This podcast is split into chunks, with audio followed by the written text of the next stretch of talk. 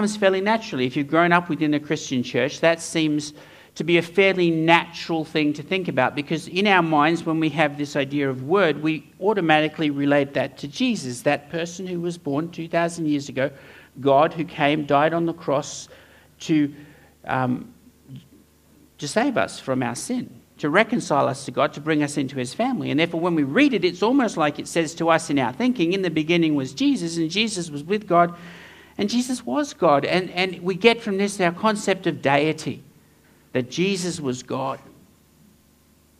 One of the things that we've failed to miss is, is all of the, the deeper meaning that's behind that word word. If you've been in the church long enough, you know what that stands for in Greek, which is the word logos.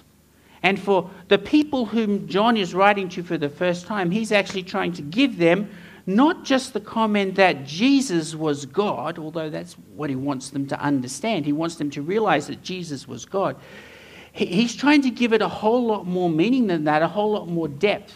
And I think sometimes we have failed to remember everything that John actually wants to communicate in this passage. He's writing to people who are Hebrews, who are Israelites, who have grown up with the law of Moses. They understand God speaking to Abraham. That they've heard the story of creation, that God spoke and things came into being. And in the Hebrew mind, the Word of God was something that they understood already. It was the activity of God in the world. Isaiah says that God's word does not go out from him, that it achieves what God wants to be achieved. In other words, when the Apostle John is writing to the church, the Hebrew people, they're nodding their heads. They understand already, even without a recognition of Jesus, that God's word is that which in the world achieves the purpose of God, that was creative, that brings about all the activity that God wants. The very things He says happen because of His word. It was not just a spoken thing, it was almost the deed in and of itself. But most of the people that the Apostle John is writing to are actually more likely to be Greek. And the actual word logos is a Greek word. And for the Greeks, it also had a meaning, which John was trying to get them to realize that this meaning was also summed up in the person of Jesus. About six centuries before the birth of Christ, a Greek philosopher had come to recognize in his thinking, and he passed this on to Greek thought, that the world is a world of chaos and it's ever changing. He coined a phrase that you could never step into the same river twice. He said the second time you step into it, it's changed. Water's moved on. Life is just completely flowing and it's, it's random and it's chaotic, and people are random and chaotic, and where does order come from? And so he termed this term logos. He said, the word is that which brings order out of chaos, that which gives meaning to this chaotic life in which we live in, that which sets purpose in the universe. And so, for both the Hebrew listeners and the Greek people who were listening, when John says, In the beginning was the Word. They're nodding their head. And the Word was with God. Well, that was a little bit weird, but they understood that God and His Word were closely related. And the Word was God. And he's going to be pointing out, and this is where we're skipping a whole lot, pointing out that the person of Jesus is the one who brings about the activity of God, is in fact God Himself, brings order out of chaos, meaning in life, morality, action. He goes on to talk about the fact that Jesus is the one who owns everything. I was thinking about it like this during the week. You guys and me, we're, we're products of our culture. We're products of the time in which we live. we're different from other cultures. The way that we dress, the way that we cut our hair, the way that we eat, the things that we eat. We're, we're a product of our culture. But it's not only true in the, outs, the outside things, the physical things, but it's true in the way that we think about stuff, and particularly within the church, it's true. When, when we hear the word Jesus, when we think about Jesus, in Australian spirituality, in Australian churches, over the last I don't know, six, seven decades, there's been a shift in, a, in what that means when you talk about Christ. We think about someone who was born 2,000 years ago, who came, lived in Israel, was crucified on a cross, having done and taught many wonderful things, so that we might have a Saviour. And that's true. When we think of Jesus, we think of the one who comforts us when we're sad and distressed and lonely. We think of the one who, when we do things that are wrong, when we go against God's law, welcomes us with arms of grace and forgiveness and acceptance. And that's true. But often with the church in Australia, I suggest in the West, that view of God colours everything that we think of Christ. And what John wants to point out here is that it's so much bigger than that. Jesus, the one he's going to be pointing to all through this gospel, is the one who made the universe, the one who brought the universe into being, the one who holds the universe in his hands.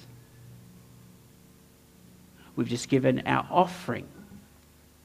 We sometimes think, not saying you do, but often I think it's the attitude, we have come and given to God some of what is ours to say we love you or we care for you. John says, No, everything you gave him was his already. He wants us to recognize that when he's talking about Jesus, he's talking about the one who owns every breath you breathe, every step you take, every mouthful of food that you swallow, all the clothes that you wear, your time, your family, your circumstances. That's who he's talking about.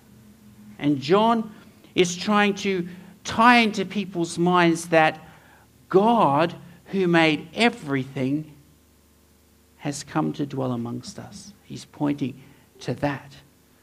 Not just a loving Savior, but the Lord of all the universe has come that we might have a relationship with Him. He's going to say that the Word became flesh, he's going to say the Word is Christ.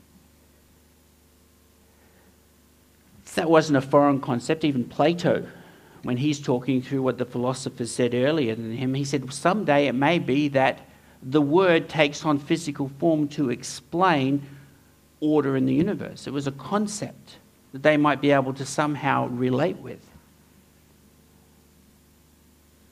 But you see, when Jesus came, everybody looked at him a little askance.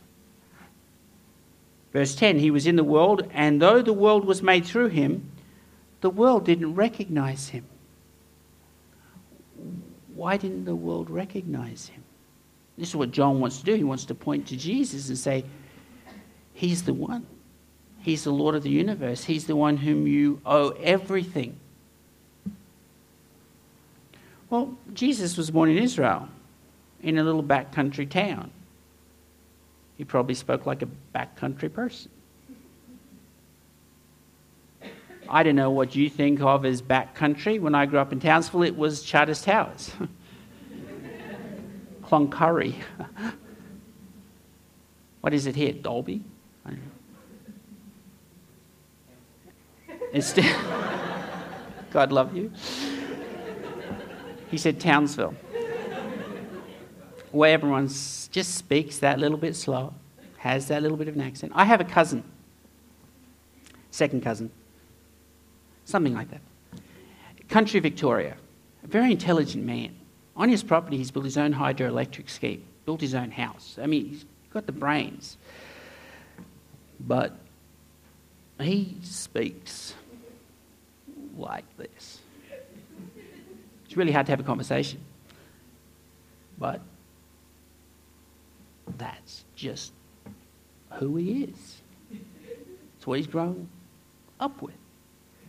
Well, when everyone heard Jesus speak, he was a country boy from Nazareth. Someone's pointed out that he was homeless and unemployed. Never wrote anything down. Never traveled more than 50 kilometers from where he was born. And John comes and bears witness to Jesus and says, He's the Lord of the universe. He made absolutely everything. And his own received him not. They didn't see that. they saw a country, I was going to say country hick, but that sounds bad with my name. they just saw some backwoods person, probably with a bit of a country accent, who came from, well, if you've got to admit, a fairly shady background. I mean, his mum, well, she said that she was a virgin, and he obviously was slow because he believed her. There was tarnish in his background. And John says, that person is the Word. Not just a good man, not just a great man, not just someone who's going to come and save you from your sin, but He made all that. A preacher by the name of Kuyper, he says that when Jesus comes back and he raises his hands out, he's going to say, It's mine, all mine. What John wants us to recognize is that the Jesus who came in Israel 2,000 years ago made everything. He was God from the beginning of time. When everything folds up, He will still be God. And He has the right to absolutely everything that is ours. Why does He share this? He says that Jesus came. He came to live amongst us. He brought light into the darkness. He brings life into death. He, he wants to restore us in a relationship with God.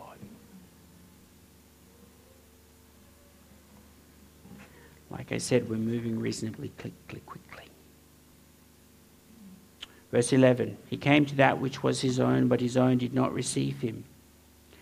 Yet to all who did receive him, to those who believed in his name, he gave the right to become children of God. This is what John wants us to do. To understand exactly who Jesus is, that we might receive him. It's perfectly natural in some ways that the people who saw him as a carpenter, unemployed carpenter, didn't receive him. And John's going to go through in this gospel and show from his life that Jesus evidenced God in the things that he did. And he's going to show how he has brought God close to us by God himself coming to us. That's what he wants us to understand.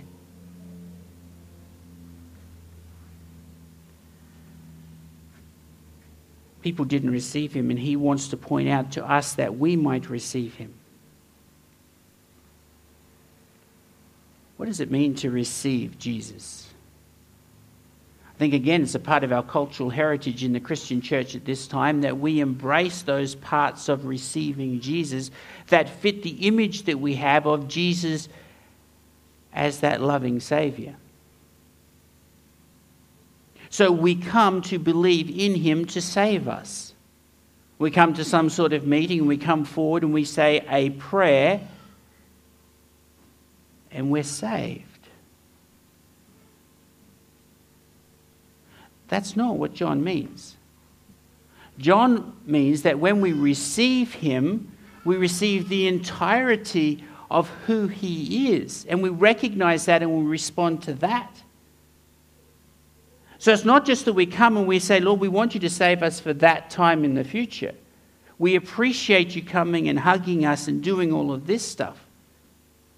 But He wants us to recognize and receive the Creator of the universe, the one who owns every part of us, every breath, every thought, every action, and receive Him. Receiving for John, what he's trying to point out is that it's every part of our life given to Him because He already owns it. Living out our life for Him. Now, don't get me wrong. When we come to Him and we ask Him to forgive our sin and we commit our lives to Him, He takes us, and as it says here, He brings us and He makes us His child. And we have a certainty that we're His child, and no one can take us from His hands. We belong to Him, we're His. But if all our belief is, is that we now have a Saviour, but that doesn't influence the rest of our life, then we have not received Him that John is talking about. This is one of the reasons why I think people come forward time after time after time to give their lives to Jesus. We're going to have a, um, a youth combined event here next Friday night, and there'll be an appeal given after the gospel is given, where people have an opportunity to respond to Christ, and it's quite right that they do so. Some of those who are responding will be doing it for the second or third or fourth time because they're not sure it worked the first time. Why is that? I think part of that is because they haven't seen the evidence of it in their life. They haven't seen the evidence of living under his kingship. They haven't recognized as they've gone through lived their life that they belong to him. And so they come again wanting to be saved, but at times stepping back from that commitment to the one who made everything. But John says, I want to point you to Jesus, the Lord of the universe who loves you, who cares for you, who is gracious towards you, who wants to surround you with his love because he wants to bring you into that relationship with God where you will recognize who God is and you'll respond to God as you're supposed to as a child. That's who John the Baptist pointed to. His cousin. Now, you've got to admit, these guys, if they're really close in relationship like this, this guy ought to have known Jesus. I have lots of cousins. Not too many of them would I point to and say, that is Jesus. I mean, that's God. Uh, I, my cousins are pretty odd, maybe. But you think about your cousins. You grow up, you know them. Would you point to them and say, hey, that's God? And yet, John the Baptist was able to say, Behold, the Lamb of God who takes away the sin of the world. He, he recognized that the one he was pointing to was the Logos, the Word of God, who brought order into the universe, who, by his very action, brought everything into being, who held everything together, who owned everything.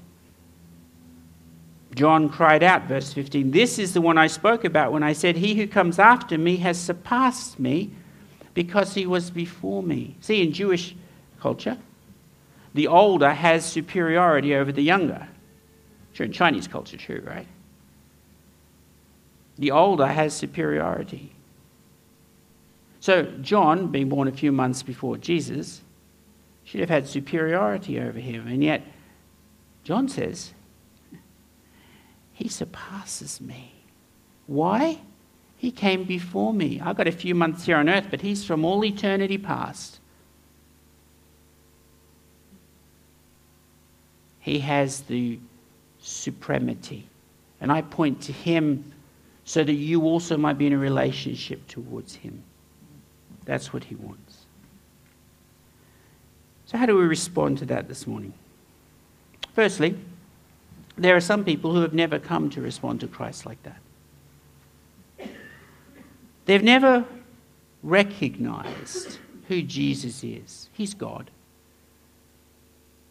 Not just a God who wants to have a little bit of influence in your life, but God who owns your life, who owns every part of your life. He comes back and you belong to Him. He is the Word from eternity past. That's who He is. He does save. He came so that we could be in that relationship. He came so that we could know God. He is the only one who knows God. He is God. He came to express what God is like. Sometimes people say, Well, I don't like the God of the Old Testament, I like Jesus. John says, Jesus is the God of the Old Testament. Jesus is God from eternity past. And in Jesus, we have this understanding of who God is the love, the grace, the mercy, the kindness, the healing that Jesus evidenced as he relates to us is what God is like. The glory and magnificence and holiness and righteousness that we see throughout the scriptures of God, that's what Jesus was like. Jesus evidences us for us, relates, shows to us the relationship to have with God, what God is like. And so, for those people who haven't entered into that relationship with Him, might I encourage you to seriously think about that? This is who Jesus is. Think about your life. You can say, I don't want a part of him. Well, at this point in your life, he gives us freedom to do that. But understand this he owns everything, it's his. There will come a time when everything is brought back and put in subjection under him, and he will be judge of the whole earth because it's his earth, it's his world, it's his universe. And he asks us to be in that relationship with him now so that he can bring light and life and change and renewal and family with God himself into our lives at this point in time. So think about that. Uh, and I encourage you to respond to who Christ is to relate with Him as God and to allow Him to influence and change your whole life. There are some of you who have come to Christ. You are His children. But your view of Him is not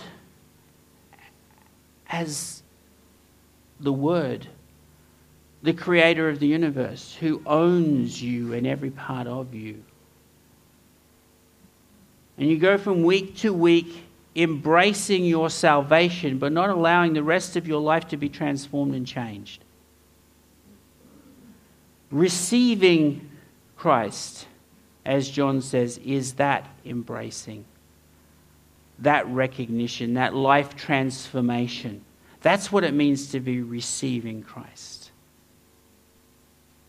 So if you haven't done that, or if you haven't, if you look back on the last week or the last month or the last two months or the last year, and you haven't seen that being drawn closer to God in that life transformation, then you need to reconsider your commitment to Christ because that's what He calls for. He wants you to see Him as Lord. And there are those of you here who, who have done that. You do recognize who Christ is. My encouragement for you is that you become like John the Apostle and, and, and John the writer John, John the Baptizer, who keep pointing to Jesus. That the reality of Christ as Lord of everything changed the way that you witness to Him. The whole of the book of John is there to say, pointing to Christ. John the Baptist is not me, it's Christ. And I'd really encourage you to do that. Why? Because all those people that you know who don't recognize Christ are still owned by Him. Jesus isn't my personal Lord, He's Lord of all. And if they don't recognize His Lordship, then one day they'll come in subjection under His judgment. And because He owns every part of me and every fiber and every thought, then my focus should be on Him and I should be constantly pointing to Him. And for me to keep that knowledge to myself and not share it, not witness, not point to Christ, it's not cowardice, it's an abomination. I should be pointing to Jesus through every opportunity that I take. So let me encourage you to do that. And for all of us, to worship.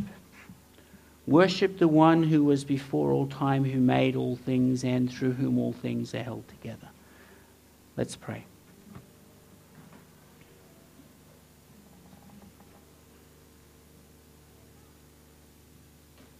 Heavenly Father, I thank you so much for the person of Jesus. I thank you so much that you sent your Son into the world that we might have a relationship with you. God made flesh. The eternal coming into time.